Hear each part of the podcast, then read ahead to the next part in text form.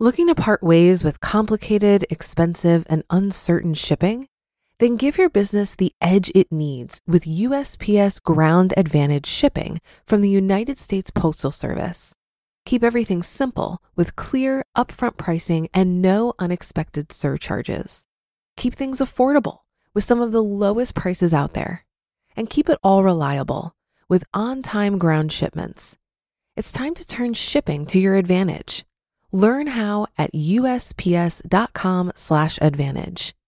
USPS Ground Advantage: simple, affordable, reliable.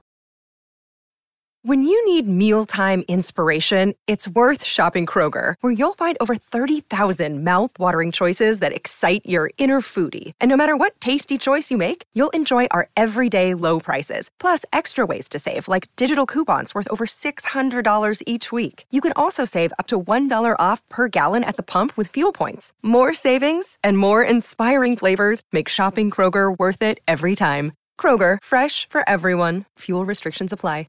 This is Optimal Finance Daily, episode 1594. Should you cancel your credit card after paying it off? By Kumiko of thebudgetmom.com. And I'm your host and personal finance enthusiast, Diana Merriam. This is the show where I narrate posts from thought leaders in personal finance every single day of the year in 10 minutes or less. If you're someone who wants to keep good personal finance practices top of mind, but you don't have the time to read all the various blogs out there, then this show is for you. And if you like this idea of reading blogs to you for free, it'd be great if you could share this podcast with someone today. You can email or text someone a link to oldpodcast.com. Or even better, if you're able to subscribe them to the podcast right on their smartphone. That would be greatly appreciated. But for now, let's get right to it and continue optimizing your life. Should you cancel your credit card after paying it off? By Kumiko of thebudgetmom.com. Congratulations, you finally paid off your credit card. You worked long and hard and it has finally happened. Your credit card balance is down to zero. You might be wondering what to do with your credit card now that it's paid off. Do you leave the card open or should you close it? This week on Instagram, I shared with you that I finally paid off my Chase credit card. In my picture, I showed you the cut up credit card in little pieces lying next to a pair of scissors. Many of you ask, why did I decide to cut it up and did I close my credit card account after paying it off? Before I talk about what I decided to do, let's talk about the pros and cons of closing a credit card after it's paid off. The pros of closing your credit card. I have decided to close credit cards in the past, but I did so without thoroughly thinking things through. If you were to ask me right now if you should close your credit card, my answer would be probably not. In my opinion, there are only two real benefits to closing your credit card after you pay it off avoiding temptation. The number one reason most people choose to close their credit cards is to avoid temptation. Not being able to use your credit card forces you to avoid future debt. If you have a spending problem or are managing a heavy debt load, it might make sense to close some cards as you pay them off to minimize your temptation to spend. Minimizing fees. If your credit card is charging you fees, you should think about closing it. For example, many cards charge you an annual fee just for having the card. If you're not using it anymore, canceling the card will save you those costs each year.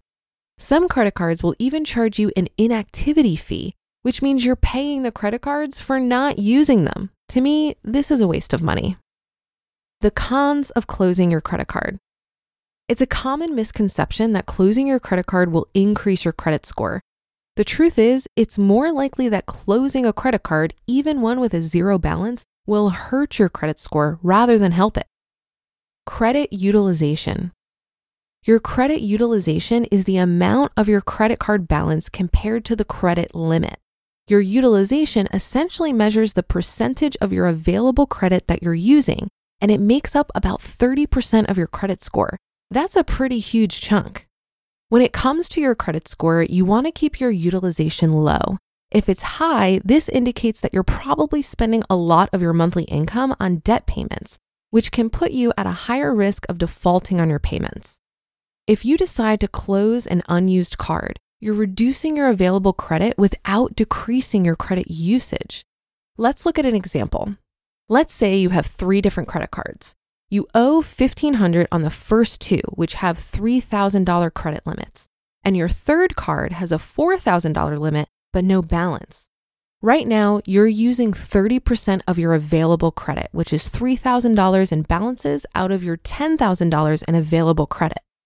If you decide to close the $4,000 credit limit credit card that has a zero balance and the one you're not using, your credit utilization jumps to 50%, which has a negative impact on your credit score. So your $3,000 imbalances out of $6,000 in available credit. Remember, you want your utilization to be low. Credit history. No matter what you've heard, closing your credit card won't erase the card's history from your credit report, nor will it keep the history from being included in your credit score calculation negative information remains on your credit report for at least seven years from the date it occurred. Your positive information, however, can fall off sooner than that if the card stops reporting it. If you keep the card open, that positive information, which helps your payment history and your length of credit, will stay on your credit report and helps your credit score indefinitely. One thing you want to remember is that old credit is the best credit. The age of a credit card account is also essential when it comes to your credit score. In theory, the longer your credit history, the more accurate lenders can be in determining the level of risk they take on when lending to you. Everyone has a unique credit history, so closing an older account can negatively impact you more than it does for someone else. As an example, if you're young and have a short credit history, closing a credit card account could hurt your overall score more than someone in their 60s who has a much longer credit history. So, what did I decide to do with my credit card? I cut it up, but I decided to keep the account open. My situation is a little unique because I want to buy a house in the next year or so. Closing a credit card account can hurt you if you're attempting to get a mortgage. Before you do anything, it's important to ask yourself if you're going to be making a major financial move in the short term the risk of the short term drop in your credit score is higher than the risk of just cutting up the card and forgetting about it. For me, I decided to cut up my card. I will do so with every card I pay off, and I'll hold on to the account until I'm past my home buying hump. Everyone's situation is unique, and it's essential for you to weigh all the pros and cons before closing your credit card account. You just listened to the post titled, Should You Cancel Your Credit Card After Paying It Off? by Kumiko of thebudgetmom.com.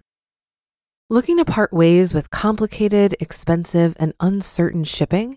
Then give your business the edge it needs with USPS Ground Advantage shipping from the United States Postal Service. Keep everything simple with clear, upfront pricing and no unexpected surcharges. Keep things affordable with some of the lowest prices out there and keep it all reliable with on time ground shipments. It's time to turn shipping to your advantage. Learn how at usps.com/advantage. USPS Ground Advantage: simple, affordable, reliable. If you've been using Mint to manage your finances, I've got some bad news. Mint is shutting down. But now for the good news. There's a better alternative. Our sponsor, Monarch Money. Mint users are turning to Monarch Money and loving it. Maybe you're saving for a down payment, a wedding, a dream vacation, your kids' college.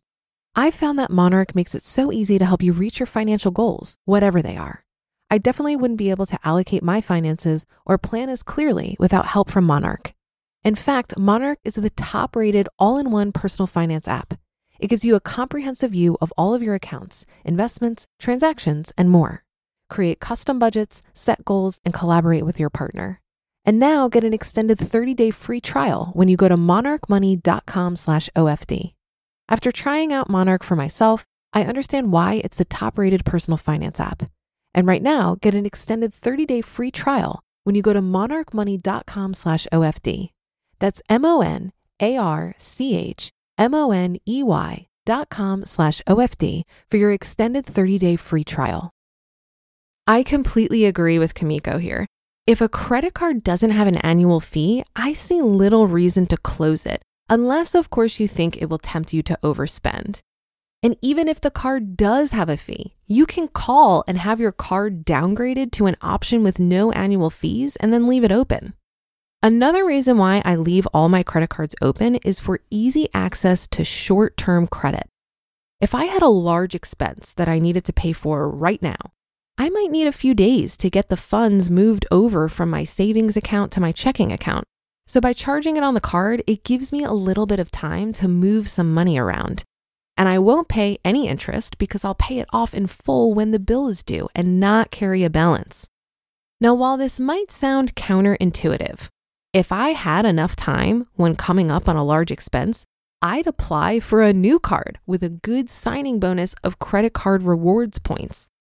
I've dabbled a bit in credit card hacking or churning, where I open a card, spend just enough to earn the signing bonus of points, and then move on to the next card. I found that the only real way to get a meaningful amount of points to make it worth the trouble is from the signing bonuses but you usually need to spend three to five thousand dollars in the first three months of having the card open, which is typically outside my normal spending range. Now, keep in mind that I only started having fun with credit cards in this way after I got completely out of debt and overcame any temptation to overspend. This only works out favorably for me because I am 100% committed to never carrying a credit card balance again. And that should do it for today. Have a happy rest of your day, and I'll see you on the Thursday show tomorrow, where your optimal life awaits.